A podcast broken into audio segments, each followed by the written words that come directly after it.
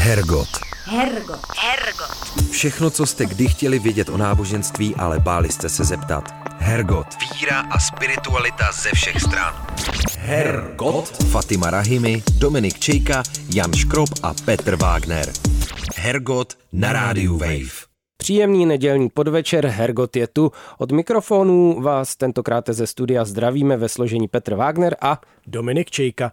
Jako vždy i dnes vás budeme provázet hájemstvím spirituality a náboženství. Dnes to bude zajímavé i pro nás, protože se seznámíme se společenstvím, o kterém toho sami moc nevíme. Do studia za námi za chvíli dorazí Rudolf Autner, kardinál křesťanské církve esejské, což je církev, kterou Ministerstvo kultury registrovalo jakožto nové náboženské uskupení v letošním lednu jestli si říkáte zase nějaká křesťanská církev, která se liší od těch ostatních jako ořešák americký od vlašského ořechu nebo evropská vlaštovka od americké vlaštovky, tak eh, trošku se svým soudem přibrzděte. V učení této církve lze totiž nalézt takové odlišnosti jako učení o reinkarnaci nebo o andělích nebo o Atlantidě a tomu je určitě zajímavé se věnovat. To už ale trochu předbíháme, navíc nám to nejlépe řekne avizovaný Rudolf Autner, a to hned po jinglu. Hergot. Hergot. Hergot. Fatima Rahimi, Dominik Čejka, Jan Škrob a Petr Wagner. Hergot na rádiu Wave.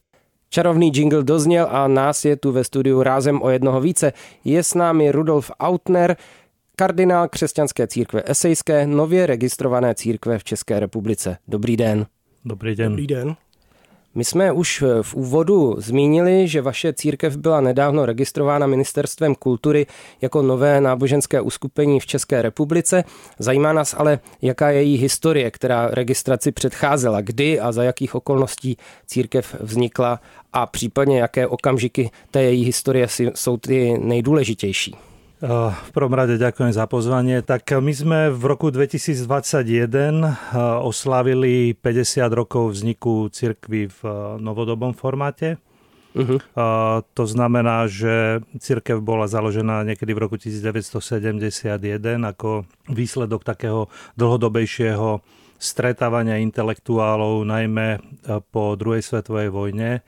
Cieľom diskusí bolo, ako vojnu z pohľadu chápania náboženstiev možno uchopiť, chytiť do ruky. Teda bolo to zlyhanie náboženstiev, čo sa stalo a na druhej strane pokračovať v tej debate, akým spôsobom by sa mali náboženstva, cirkvy, kresťania a iné denominácie v Európe postaviť e, k vzájomným vzťahom, tak aby e, k ďalšej vojne nemuselo dôjsť. Takže výsledkom tohoto viacročného procesu bolo rozhodnutie založiť cirkev a teda k tomu došlo v roku 1971. V Čechách a na Slovensku skupina esenských kňazov začala pôsobiť pod hlavičkou e, cirkvi esensko-kresťanskej, ktorá je e, pôsobiaca na Slovensku, teda mali sme presah aj do Čech do doby registrácie a teda dialo sa to od roku asi 2010, takže nejakých 10-11 rokov máme, máme za sebou a výsledkom je, že sme teda požiadali v Čechách o registráciu a, a v začiatkom tohoto roku 2022 bola církev a, a, zaregistrovaná pod názvom Křesťanská církev Esejská. A kdo stál na počátku vzniku té vaší církve? Byla to nějaká osobnost anebo osobnosti, jaké konkrétní tradice se tam střetly? No, pri zakladaní cirkvy v podstate predpokladám sa rešili dva hlavné také atribúty. Prvý atribút je, akým spôsobom profilovať celú vierovku a teda na aký druh tradície nadviazať. Tu prišlo teda k takému nejakému rozhodnutiu o tom, že ideálny spôsob spirituality, ktorý by mohol vyhovovať novému modelu kresťanstva, ktorý by mohol zabrániť zopakovaniu e, vojnovej tragédie, e, by mohlo byť nadvezovanie na tradíciu e, esenských komunít.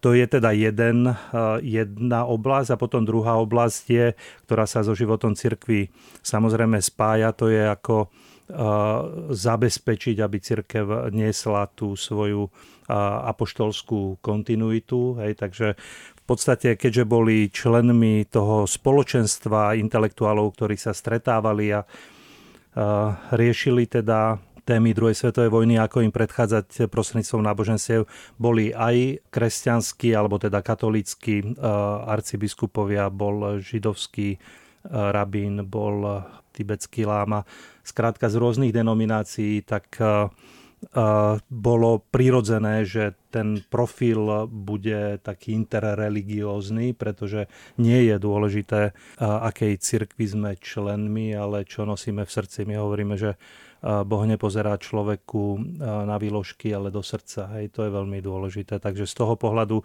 teda vzniklo vznikla zároveň spoločenstvo, ktoré v sebe nieslo akýsi možný spôsob novej povedzme vierovky, ktorá by mohla byť, alebo staronovej vierovky, ktorá by mohla byť progresívnou z pohľadu, ktorý, z pohľadu cieľa, ktorý riešili zakladatelia a potom zároveň, aby sme cirkvi odovzdali aj apoštolské následníctvo. Mně u toho, když vás poslouchám, napadá, že ty cíle a orientace na e, světový mír a porozumění mezi lidmi a i ta interreligiozita, že vás to hodně přibližuje třeba k náboženství Bahájí, na rozdíl od Bahájí, které se vnímá jako to poslední nové velké náboženství, nebo minimálně na dlouhou dobu, oni to mají naplánováno na e, spoustu tisíc let dopředu, tak vy se jakoby vracíte zpátky někam ještě ještě kousínek před vznik eh, toho oficiálního křesťanství, anebo eh, do doby, kdy vlastně se rodí z judaismu nějaké nové náboženství, ale zatím nejde o tom takhle eh, hovořit. Jak se shodly tyhle ty odlišné osobnosti na tom, na tom vlastně kroku do historie zpátky svým způsobem? Hľadala sa, predpokladám, tradícia, tá vnútrocirkevná. Hľadala sa cesta, ako nadviazať na to, čo bolo niekde úplne na začiatku a bolo správne. Keď sa vrátime eh, do obdobia kumránskej komunity, tak vieme, že eh, ten pokus o určitý typ modernizácie alebo zmeny v judaizme viedol k tomu, že komunity sa vyčlenili a začali žiť taký svoj vlastný život. My trošku viac vnímame v tomto momente aj z historického pohľadu ten život, alebo život tej časti komunity, ktorá bola v tom asketickom kumránskom prostredí, ale popri tom ešte existovala veľká časť komunity, ktorá riadne žila v, v tej židovskej spoločnosti a šírila ten svoj pohľad na vec. A teraz Prečo práve esensky? Pretože podstatou esenského vzťahu k Bohu je e, ani nie spoločenstvo, e, v dnešnom ponímaní povedzme církev alebo akokoľvek inak by sme to nazvali, ale individuálny vzťah človeka k Bohu. Pretože, a preto keď hovoríme o interreligiozite, tak pre nás nie je interreligiozita akoby finálnym cieľom dosiahnuť spoluprácu všetkých cirkví, ale ten, ten finálny cieľ je skôr v tom, dosiahnuť, aby všetci tí, ktorí milujú Boha, akokoľvek ho nazývajú, aby dokázali spolu nekomunikovať, ale aby dokázali spolu vytvárať ten život, ktorý, eh, ktorý konec koncov asi Ježiš už vo svojom odkaze popisoval, hej, že v čom je podstata. Podstata je v láske, podstata je v tom, že všetci vnímame jeden druhého navzájom ako Božie deti a že sme jedna veľká rodina. Teda nejde o nejakú naivistickú predstavu spájania spájania inštitúcií, než ide o to, aby sme spájali skôr srdcia ako inštitúcie. Uhum. Co se týče věrouky, v čem se lišíte od klasických křesťanských církví, dejme tomu od římskokatolické církve, kterou při letmém pohledu na vaše biskupské ornáty připomínáte? Asi by som to rozdelil možno na obsah a formu, aby som, keďže ste sa dotkli aj obsahu, aj formy. No, v každom prípade dôležitým aspektom je, že hlavou cirkvi esensko-kresťanskej a všetkých esenských cirkví eh, na svete, ktoré dnes už pôsobia v 16 krajinách, troch kontinentov, je Pax Immanuel II, teda nemáme žiadnu väzbu eh, na, eh, na Vatikán. To je, to je prvý rozdiel. Druhý rozdiel, ktorý je pre mňa osobne veľmi dôležitý, je, že esenské cirkvy nevlastnia žiaden hmotný majetok. Žiadne sakrálne priestory, nevla, nemáme žiadne auta, žiadne fary, žiadne, žiadne uh, bohoslužobné predmety. a teda téma akejkoľvek e, prvoplánovej alebo druhoplánovej e, zisku, chtivosti, prosím, berte to aj v tom metaforickom slova zmysle, u nás e, vôbec nie je, nie je na stole. Teda, aby sme mohli ako spoločenstvo fungovať, pretože žijeme v hrubohmotnom svete a máme aj vzťahy k tretím stranám, od ktorých si prenajímame priestory a tak ďalej a tak ďalej, tak ďalšie to odlíšenie naše, že všetci kňazi a hodnostári cirkvi majú svoje civilné povolania, z ktorých teda majú svoj príjem, z ktorého časť vydelujú na to, aby financovali potreby toho svojho spoločenstva, ktoré, ktoré rozvíjajú. Pre mňa je to veľmi, veľmi zásadné, lebo je to trochu očistujúce o taký jeden atribút, ktorý vyvoláva rôzne nízke vášne. Peniaze vždy vyvolávajú nízke vášne a vždy nás kladú pred, pred otázky, ktoré musíme riešiť. Ja som rád, že my to u nás nemáme. No a potom možno jednoducho ešte poviem, že našimi kňazmi sú aj muži, aj ženy, teda máme, dokonca dnes by som povedal na Slovensku, myslím, že máme viac, viac žien v pozícii biskup ako mužov. Zdá sa mi, že je to v súčasnosti aj, aj v Maďarsku, možno, že čiastočne aj, aj v Nemecku, takže No a v Českej republike máme eh, v tomto momente jedno ustanovené biskupstvo so sídlom v Juhomoravskom kraji v, v Letoviciach. Takže máme jedného biskupa, predpokladáme, že eh, teda viac kňazov, ale predpokladáme, že budeme eh, teda za obdobie svojho pôsobenia nasledujúce sa rozvíjať raz, takže tých biskupstiev môže byť viac. To sú také uh, možno uh, formálnosti. Teraz trošku do obsahu. Uh-huh. Sme štandardnou kresťanskou cirkvou z pohľadu vzťahu k Bohu, takže sme monoteistickou cirkvou. Krista, Ježiša Krista považujeme za syna Božieho, pretože podľa nášho názoru a našej vierovky uh, dostal v nebývalom rozsahu dar sily Kristus, ktorú preukázala, teda má právo nazývať sa synom Božím poznáme a pracujeme so Svetou Trojicou, takže aj keď pre nás je Duch Svetý materskou časťou Boha, stále sme tou trinitárnou cirkvou. A možno ešte organizačne, keďže základnou tou jednotkou e, budovania a podpory spoločenstiev je, je biskupstvo, tak dá sa povedať v určitom aspekte, že tí samostatní biskupy u nás e, sú v takej pozícii akoby nejakého episkopálneho primáciatu. Takže je to e, patriarchatu, takže je to, je to niečo, čo e, navonok môže, môže vyvolávať akoby jednotu. V čom sme úplne rozdielni, ak môžem krátko, tak nepracujeme s kategóriou hriech, nepracujeme s hriechmi, človek sa nedopúšťa hriechov, ale omylov. Súvisí to s tým, že máme taký zaujímavý aspekt, ako jediná kresťanská církev zrejme pracujeme s, s aspektom reinkarnácie. Môžeme si o tom povedať. Určitě, na to se dostaneme, protože to je nesmírně zajímavá věc, která trošku jako by už vybočovala z toho rámce a možná komplikuje vaše ekumenické vztahy taky s jinými křesťanskými církvemi.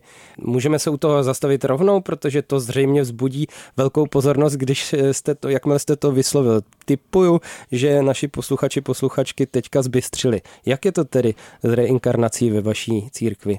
A jak to vlastně e, souvisí možná s tím, jak vnímáte ten historický odkaz esejství, když už ho máte e, v názvu? No a práve preto reinkarnácia. Uh-huh. Ak, si, ak si pozeráte, ak prechádzate zdrojmi, a nemám na mysli len kumránske zvitky alebo naghamády, ale mám na mysli takú všeobecnú dostupnú informáciu, ktorú dostávame z, z judej z čas, z čas Krista, tak vidíme relatívne veľké rozdiely medzi tými tromi základnými sektami. Sektami znamená skupinami, spoločenstvami a, a to sú farizei, saduceji a eseni. Uh-huh. Zatiaľ, čo farizeji riešili tému návratu do života, vidíme to konec koncov v biblických textoch, predpokladali, že je možný návrat do toho istého tela a riešili tú tému akým spôsobom. Saduceji sa veľmi téme posmrtného života a návratov nevenovali A, a potom tu... se tomu spíš posmívali z toho, jak vyznívá z těch diskuzí s Ježíšem, kterých není, není mnoho, že, áno, že to bylo pro ně absolutně nemyslitelný. A v tom kontexte, ako som povedal, ako to vnímali farizei, mne dokonca nepripadne história spravodlivá voči farizejom, pretože témy, ktoré riešil Kristus, s čím prichádzal a teda spôsob, ako v celosti aj esenské prostredie poskytovalo v tom čase, v tom priestore možnosť, aké myšlienky hej, aké spracovávať, tak tý, bolo prirodzené, že tí farizei, ktorí túto tému riešili, skrátka si to vyjasňovali s tým Kristom. Hej, a teda ako ty to uh, robíš, lebo, lebo my tú našu tému tej reinkarnácie návratu, ani nie tak reinkarnácie ako návratu späť do toho tela, riešime riešime. Takže ako ty to teda riešiš? Čo prinášaš niečo nové? Budeme akoby skôr spriaznení alebo budeme skôr od seba? Takže mne, ja keď čítam tie príbehy, kedy sa pýtajú E, farizei Krista a povedz nám ako s daňami, hej, a povedz nám ako, mne skôr prídu ako ujasňovanie si, tak povediať, teologické, hej, povedz nám, ako si to máme vysvetliť, lebo si na scéne, tak povediať, nový, vidíme ťa, že robíš veci, ktoré, ktoré tu iní doteraz nerobili, tak povedz nám, aký, aký my si chceme svoj vzťah k tebe vyjasniť. Když jsme zrovna u toho, tak pojďme si vyjasnit právě i ten pojem návrat. Vy tím myslíte to, čemu říká Ježíš skříšení a farizeové? Skříšení z mrtvých nebo skříšení vzkříšení těla potom, jak se to dostane do prvních křesťanských vyznání? No, vrátim sa jednou vetou ešte teda k tomu mm-hmm. ako esejci, k tomu, alebo eséni.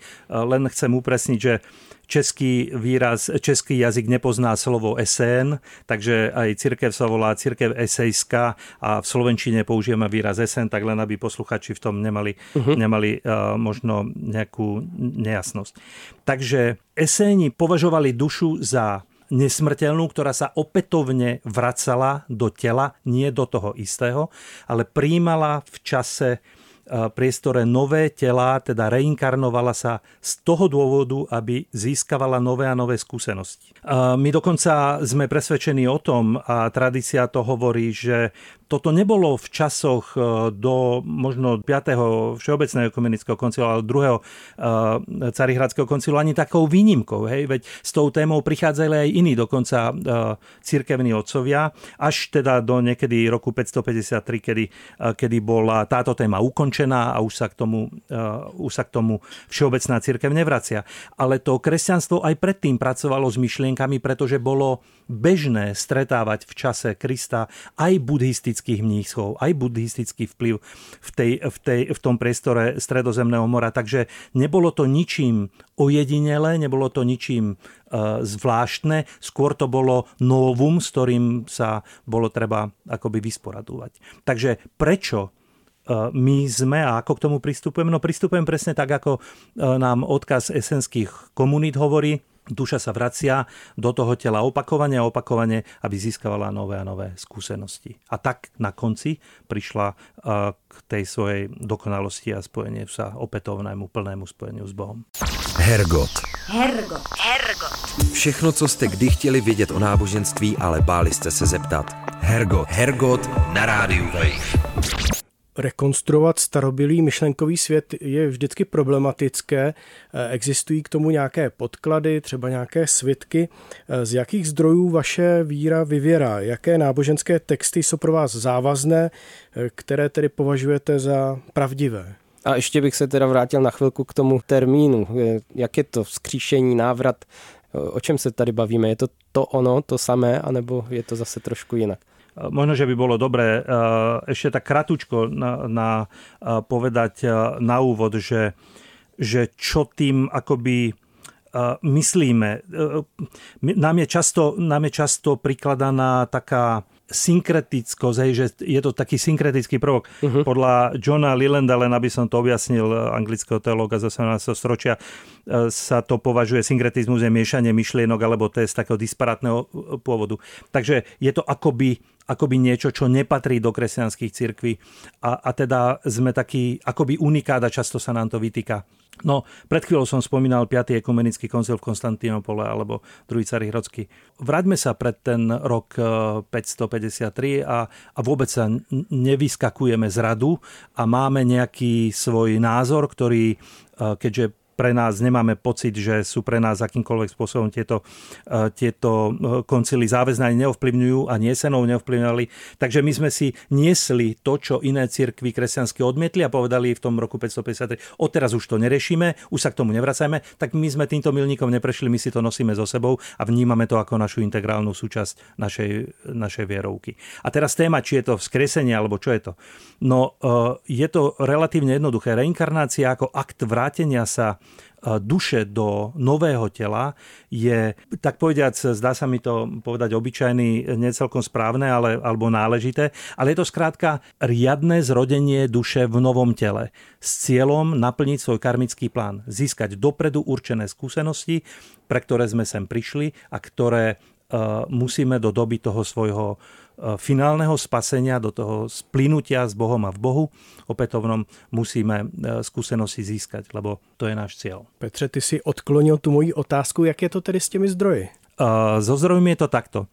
Sveté texty, tak ako, ich, tak ako ich poznáme, teda kanonizované alebo aj nekanonizované, či už sú súčasťou Biblie alebo nie sú súčasťou Biblie, nemajú u nás nejakú podstatnú vieroučnú, vieroučnú úlohu. Sú to texty, o ktorých veríme, že sú inšpirované. Samozrejme, v čase inšpirácie počas mnohých rokov prišlo aj k tomu, že sú svojím spôsobom upravované v tak, alebo veď existuje o tom história, sú upravované tak, aby možno vyhovovali viac danému času, času a priestoru, ale u nás to nie je vieroučná téma. Hej? My sa neviažeme len k tomu.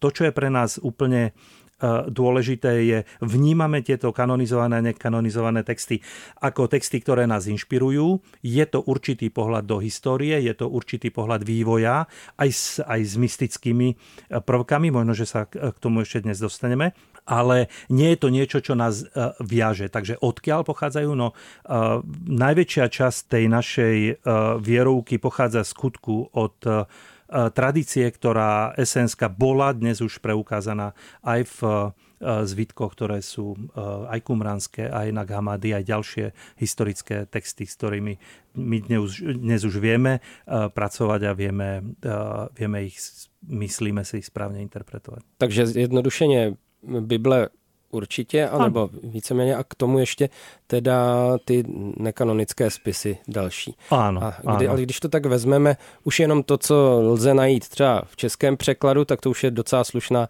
knihovnička třeba nekanonických evangelií. Pak tam máme teda e, rukopisy z Naghamari, což už jak, jak dále to pokračuje, tak je to čím dál více eh, zastřená teologická mluva, řeší se tam problémy, které třeba už pro nás jsou úplná záhada. Co všechno tam jakoby ještě zahrnout, co všechno ještě je součástí proudu té tradice, jak se v tom vyznat a co všechno je taky, to mě zajímá, protože se trošku zabývám liturgií z praxe, co všechno je v užití běžném té církve, v běžném životě.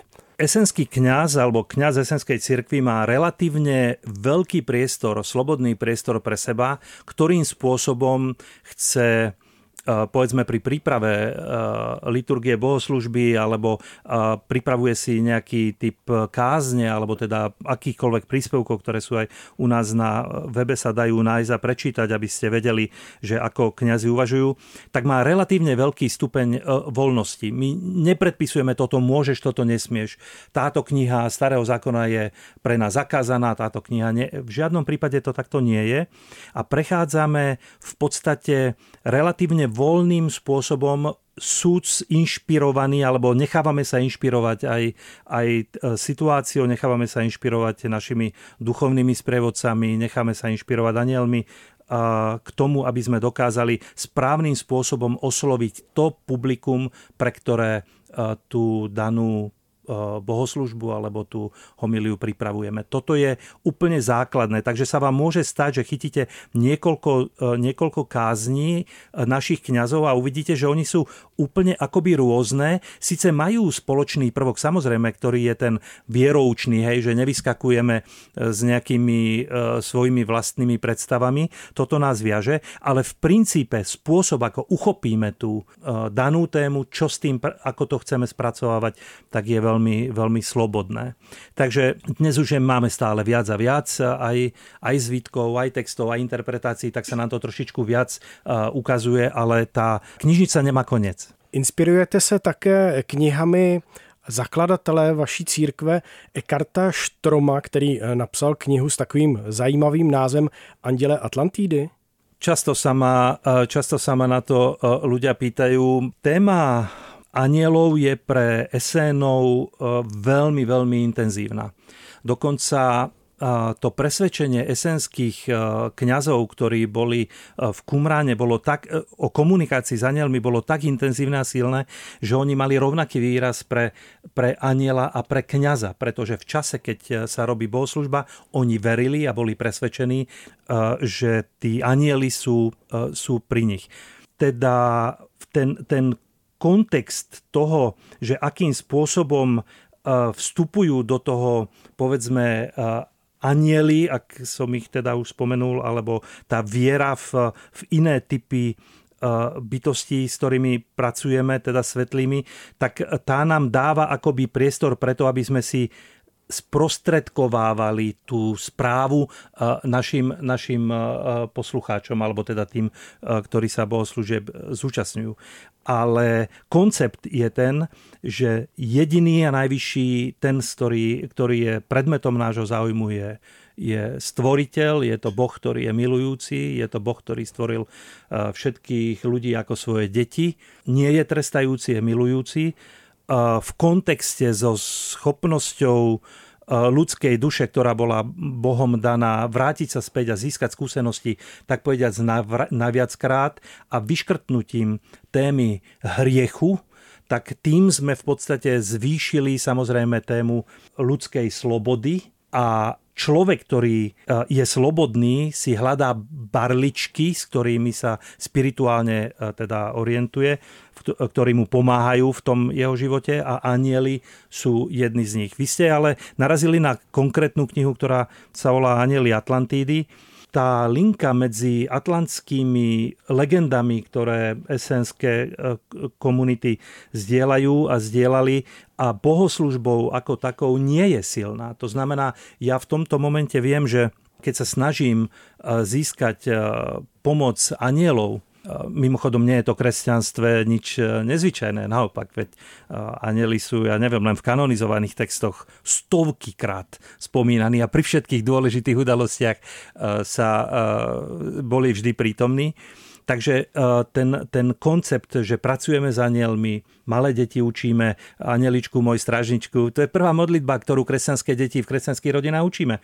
Takže e, my nepovažujeme prácu s anielmi za nič neobvyklé, niečo e, mysteriózne, ale naopak je to súčasť našej praktickej liturgie a, a práce e, so spirituálnom. No na druhou stranu ta Atlantida zní trošku teda zvláštně, že jo, to, to už jakoby nám vybočuje z té tradice směrem skoro k nějaké jako fantasy nebo science fiction, eh, která teda už má dost dlouhou, taky několik stovek let dlouhou tradici, eh, jak nám to tam zapadá. Nebo ještě přesněji to, co napsal zakladatel, má to nějaký punc taky ideové závaznosti, anebo se to bere tak, že je to prostě jeho osobní spis a lze k tomu přihlížet, lze z toho brát inspiraci, ale mm, že by to nějak ovlivňovalo teologický směr církve, to ne. Ten eh, punc tej záväznosti je daný v tom esenskom pohľade, v tom starobilom esenskom pohľade na, na prácu a spoluprácu s anielmi. My máme dokonca súčasťou kréda esenského je na konci veta, ktorá, teraz prosím sekundu, aby som si to vybavil, veríme v anielov a v ich pomoc pre nás. Teda je to súčasťou kréda, toho, čo mhm. vnútri e, to DNA esenské e, modeluje. Hej. Anieli sú súčasťou nášho, nášho, našej vierovky, my s nimi aktívne spolupracujeme Máme ich v našej bohoslužbe niekoľkokrát v tej, v tej liturgii na veľmi dôležitých miestach spomenutých, ale téma väzby, či je to atlantský alebo neatlantský, a v tomto momente k, k cirkvi a k liturgii nevzťahujem. Uh-huh. A co se týče tedy postavy samotného zakladatele vaší církve, vnímáte ho jak jako proroka? Ty texty jsou v něčem více zasvěcené než texty jiných osobností? Jak na to nahlížíte? Zaujímavá otázka. Ja som, ja som sa nad tým nikdy, nikdy takto nezamýšľal. Hlava církvy má v prípade esenských spoločenstiev rozhodne slovo prorok sa ani nespomína, ani sa s ním, sa s ním takto nepracuje. Hlava církvy Eckhart Strom je v tomto momente predstaviteľom cirkvi. Považujem ho ja osobne za človeka veľmi inšpiratívneho, múdreho, vzdelaného, s rôznymi eh, vhľadmi a poznaním, ktoré pre mňa je, eh, pre mňa je veľmi inšpiratívne. Veľmi rád sa eh, s ním rozprávam a vždy každý rozhovor s ním, každé stretnutie s ním mi dáva obrovské množstvo nápadov, a oblastí, ktorým sa ešte musím povenovať. Takže v tomto momente ho vnímam ako predstaveného svojej cirkvi. Je to človek, tak ako som ho popísal, s takýmito ľudskými vlastnosťami a tam tá téma pre mňa v tomto momente akoby končí, pretože už ďalej začína moja téma môjho kňastva, môjho vlastného prístupu k spoločenstvu, k budovaniu spoločenstva k svojmu vlastnému osobnému rozvoju samozrejme. Hergot. Hergot. Hergot. Fatima Rahimi, Dominik Čejka, Jan Škrob a Petr Wagner. Hergot na rádiu Wave. Ještě bych se chytil jednoho pojmu, který padl před chvílí a od kterého jsme pak eh, tak nějak se odklonili v přirozeném rozhovoru a sice pojem karma. To je možná taky něco, co chytlo za ucho spoustu posluchačů, posluchaček taky to není slyšet mm, příliš často v křesťanském kontextu, dejme tomu. Eh, jak rozumíte tomu pojmu vy v esejské církvi? Ľudí považujeme za eh, duše, ktoré sú v procese získavania materiálnych skúseností. Uh-huh. Teda v priebehu našich inkarnácií, znamená vtelení, prechádzame rôznymi skúškami a odmenami, teda prechádzame hlavne svojim karmickým plánom, teda na každý život existuje karmický plán, teda suma informácií, skúseností, ktoré chceme získať, aby sme sa zasa krôčik priblížili e, k tomu svojmu, k tomu svojmu cieľu. No a k tomu dostáva človek e, na Zemi vždy E, kompletné inštrumentárium. Jednak inštrumentárium, ktoré je reflektované v spôsobe nášho tela, ako, aká konštrukcia je tela, aké sú psychické schopnosti a tak ďalej. Teda máme presne tú výbavu, ktorá nám pasuje, ktorú potrebuje na ten náš karmický plán celý život prechádzame situáciami, ktoré v tom e, naplňaní karmického plánu sú akoby umožňované, naplánované, získavame skúsenosti, príležitosti využívame alebo nevyužívame, pretože samozrejme aj to je možné. A na konci toho nášho života odkladáme telo a duša e, získava po určitej reflexii, e, získava svoje ďalšie plány a teda môže urobiť ďalšie rozhodnutie o vtelení, teda o ďalšej inkarnácii. No a celý ten, ten proces toho získavania tých skúseností, odkladania tiel alebo vymieniania tiel e, v tom čase a úloh, ktoré nám zostávajú, ktoré sme splnili, ktoré sme nesplnili ktoré, a tak ďalej, tak to je to, čo by sme nazvali e, koleso putovania duší, alebo, alebo my, my, voláme, my to voláme, že to je proces, učebný proces duší. Teda duša sa vracia, aby sa učila v prvom rade. Já bych také rád věnoval nějaký čas eh, vymezení dalšího pojmu, který také tady padl, a to je slovo interreligiozní a co z něho možná vyplývá. Eh, jsou si podle vás všechna náboženství co do pravdivosti i stupně pravdivosti rovná? Viete, ja som posledný, ktorý by som mohol súdiť a povedať, že čo je, čo je pravdivé a čo je nepravdivé. Ja neviem, čo je pravdivé. To, čo určite viem, je, že je mnoho ciest, ktorými sa ľudia snažia hľadať toho Boha. A nie všetky z tých ciest sú mi poviem, prirodzené alebo blízke a niektoré sú mi vzdialenejšie, pretože jednoducho sme v inej fáze získavania svojich skúšok. Hej.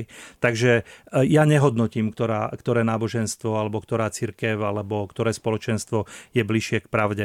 Myslím, že platí, že viera je od Boha a církev je od človeka. Nenájdete žiadne spoločenstvo na svete, ktoré by nebolo poznačené ľudskou stopou v tom pozitívnom a v tom negatívnom. Jednoducho, keď sme ľudia a dávame dokopy spoločenstva, tak vždy sú to vždy len ľudské spoločenstva, nezávisle od toho, ako nazývame toho, ku ktorému sa chceme, chceme blížiť. Z tohoto pohľadu e, sú, nepovažujem náboženstva za správne a nesprávne, alebo za, za pravdivé alebo nepravdivé. Skôr vnímam, e, do akej miery sú tie spoločenstva otvorené k diskusii, počúvať, nielen hovoriť.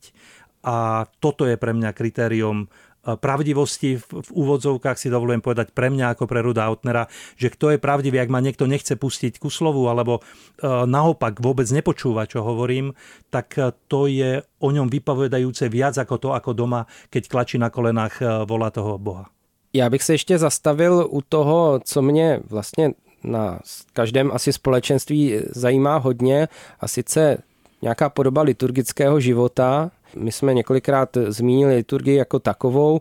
Eh, zmínil jste, že je tam kázání a je tam nějaká exegetická práce. Jak jinak vypadá obecně esejská bohoslužba? Je tam něco jako večeře páně, eucharistie?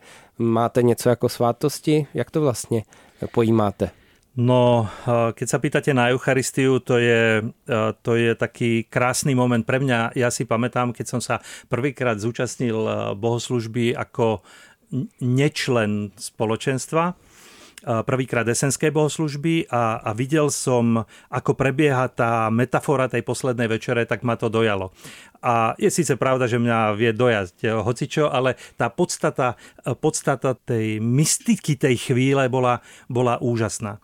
Stáva sa nám, keďže e, ste spomenuli e, v úvode, že možno niektoré atribúty vonkajšej, e, vonkajš, toho vonkajšieho kňastva môžu byť spoločné aj s inými majoritnými cirkvami, tak nás sa niekedy stane, že k nám na bohoslužbu zabludí človek, ktorý nevie, aká, do akej cirkvi. Dokonca niekedy si myslí, že, že je to taká väčšinová cirkev ak napríklad neslúži žena. Hej? Lebo žena v biskupskom ornáte je niečo, čo každého nejako prinúti zbystriť. Ale, ale ak taká situácia nenastane, tak skrátka ľudia si sadnú a teraz počúvajú. A, a veľakrát reflexia je taká, že a aká vy ste církev, ja som, ja som to ešte nevidel a ten moment tej, tej, tej večere, to bolo, to bolo krásne. A teraz v čom je podstata? Tej liturgie alebo tej, tej večere. Takže prichádza k momentu, kedy e, kňaz robí tú premenu, takže ďakuje Otcu Stvoriteľovi za, za dar chleba a vína.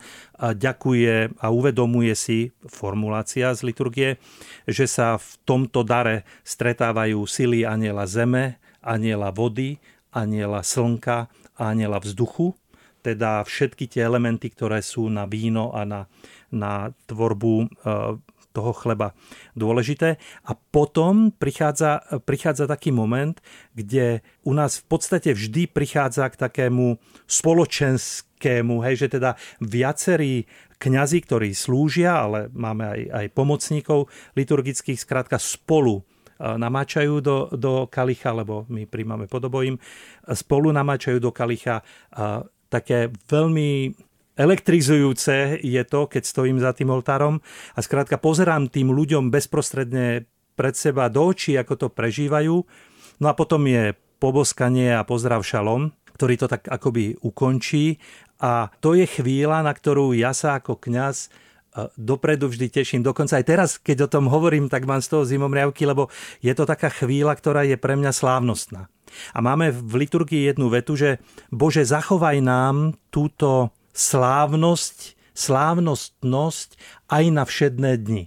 Pretože my máme taký pocit a postupne, ako sa v tých našich eh, bohatších a bohatých krajinách západného sveta viera a kresťanstvo stáva takým akoby folklórom, tak máme taký pocit, že nám akoby tá, mystiči, tá mystickosť tej, tej chvíle v tom bežnom dni, všednom dni akoby neprichádza.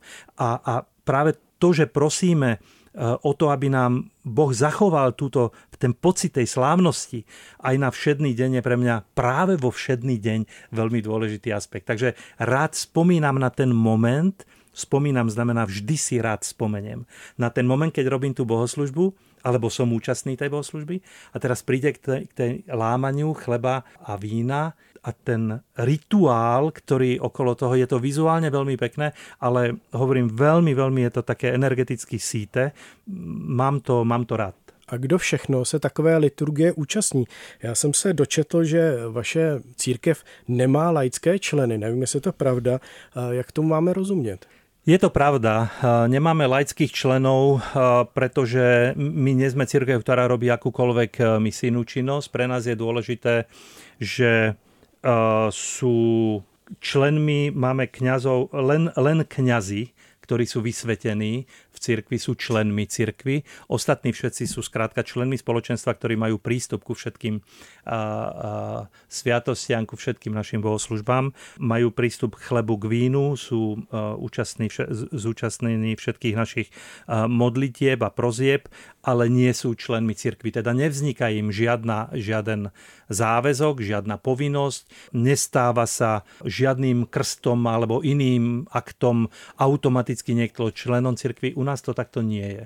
Takže preto my máme v rôznych krajinách relatívne malé počty ľudí, lebo aj po desiatich rokoch pôsobenia napríklad na Slovensku sa počet našich kňazov ráta na niekoľko desiatok. A to preto, že nie je cieľom, aby rástli spoločenstva, Cieľom je, aby kňazi dokázali uh, inšpirovať ďalších a, a priťahovali k sebe ľudí rôznych denominácií. Hej. Takže u nás sa stane, uh, ku mne chodia pravidelne moji židovskí priatelia, jeden, jeden moslimský priateľ nie pravidelne, ten relatívne veľa cestuje, takže keď je v Bratislave robím bohoslužbu, vždy prichádza a vždy je to taká slávnostná chvíľa, kedy si ja uvedomujem, že čo to vlastne tá interreligiozita v praxi je. My to máme aj v hudbe. Ja, ma teší, keď počujem niekoho, kto je prvýkrát a povie, nezdalo sa mi, že som počul aramejčinu alebo hebrejčinu, alebo to... Áno, toto sú komponenty, ktoré v tej hudbe majú navodiť ten pocit alebo upevniť ten pocit tej interreligiozity. Pre nás tá ekumenická taký komponent nie je dosť.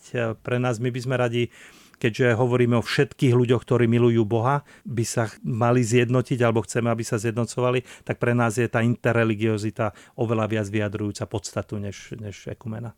Já se ještě možná vrátím právě eh, k té liturgické pro- problematice a sice taky k tomu jednomu ze základních bodů, které jste zmínil hned na začátku a to je jakési vyrovnání se s pojmem hříchu, což pořád ještě ve většině křesťanských církví je svého druhu nějaké téma. E, konkrétně třeba pro mě e, jako účastníka nebo vedoucího v nějaké liturgii obyčejnější křesťanské, řekněme, je to vyznání vin docela důležitý bod při bohoslužbě.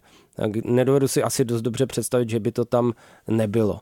E, co to nahrazuje v té liturgii, nebo jak se vlastně řeší tahle ta otázka i kdybychom tomu měli říkat otázka toho lidského omylu, což konec konců asi bude přesnější překlad, protože to minutí se cíle, ten hřích, jak je to v původních jazycích, tak to spíš vypadá jako omyl. Dneska už nikdo neví, co je hřích vlastně pořádně. Ano, ano, ano. Ono, okrem toho kategória hriechu v rôznych storočiach, v rôznych oblastiach mala rôzne. Vec, no. Ale u nás je to, táto debata o to jednoduchšia, že téma reinkarnácie, ktorú sme tu už spomenuli, uh-huh. nám v podstate hriech je definitívna kategória. Uh-huh. A za definitívnou kategóriou musí prísť nejaké nasledovanie. Čo prichádza za definitívnou kategóriou trest, uh, hriechu? Prichádza trest, prichádza odpustenie, prichádza rozhrešenie keďže uh, esenské cirkvy nemajú atribút sprostredkovateľskej úlohy cirkvy, uh-huh. teda kňaz nie je sprostredkovateľom nejakých uh, uh, takých atribútov, ktoré by ste nevedeli získať od Boha sami. Aha. Je len facilitátorom, je takým umožňovateľom toho, aby sme sa spolu stretli a dokázali prežiť tú svoju radosť každý po svojom, s tým svojim Bohom každý, ktorého máme, tak aby sme to dokázali robiť spolu aby sme si uvedomovali, že sme jedna veľká rodina. Teda téma nie je o tom, že do akej miery toto spoločenstvo splňa atribúty Svetej Trojice. Téma nie je, či toto je atribút eh, hriechu a ako sa s tým vysporedúva. Téma, viete, ja keď počúvam o tom, ako sa množstvo múdrych, zrelých mužov stretne a rozpráva o tom, že že ak sa rozvedú dvaja dospelí ľudia, ktorí majú spolu deti, tak sa majú zaviazať žiť ako brada sestra, tak ja to považujem za mrhanie intelektuálnou a spirituálnou kapacitou. Hej? A, a o tomto dokážeme čítať týždňa, mesiace a roky, dokonca 10 ročia a výsledok skutek utek. Takže chceme od človeka, aby išiel proti podstate svojej ľudskosti.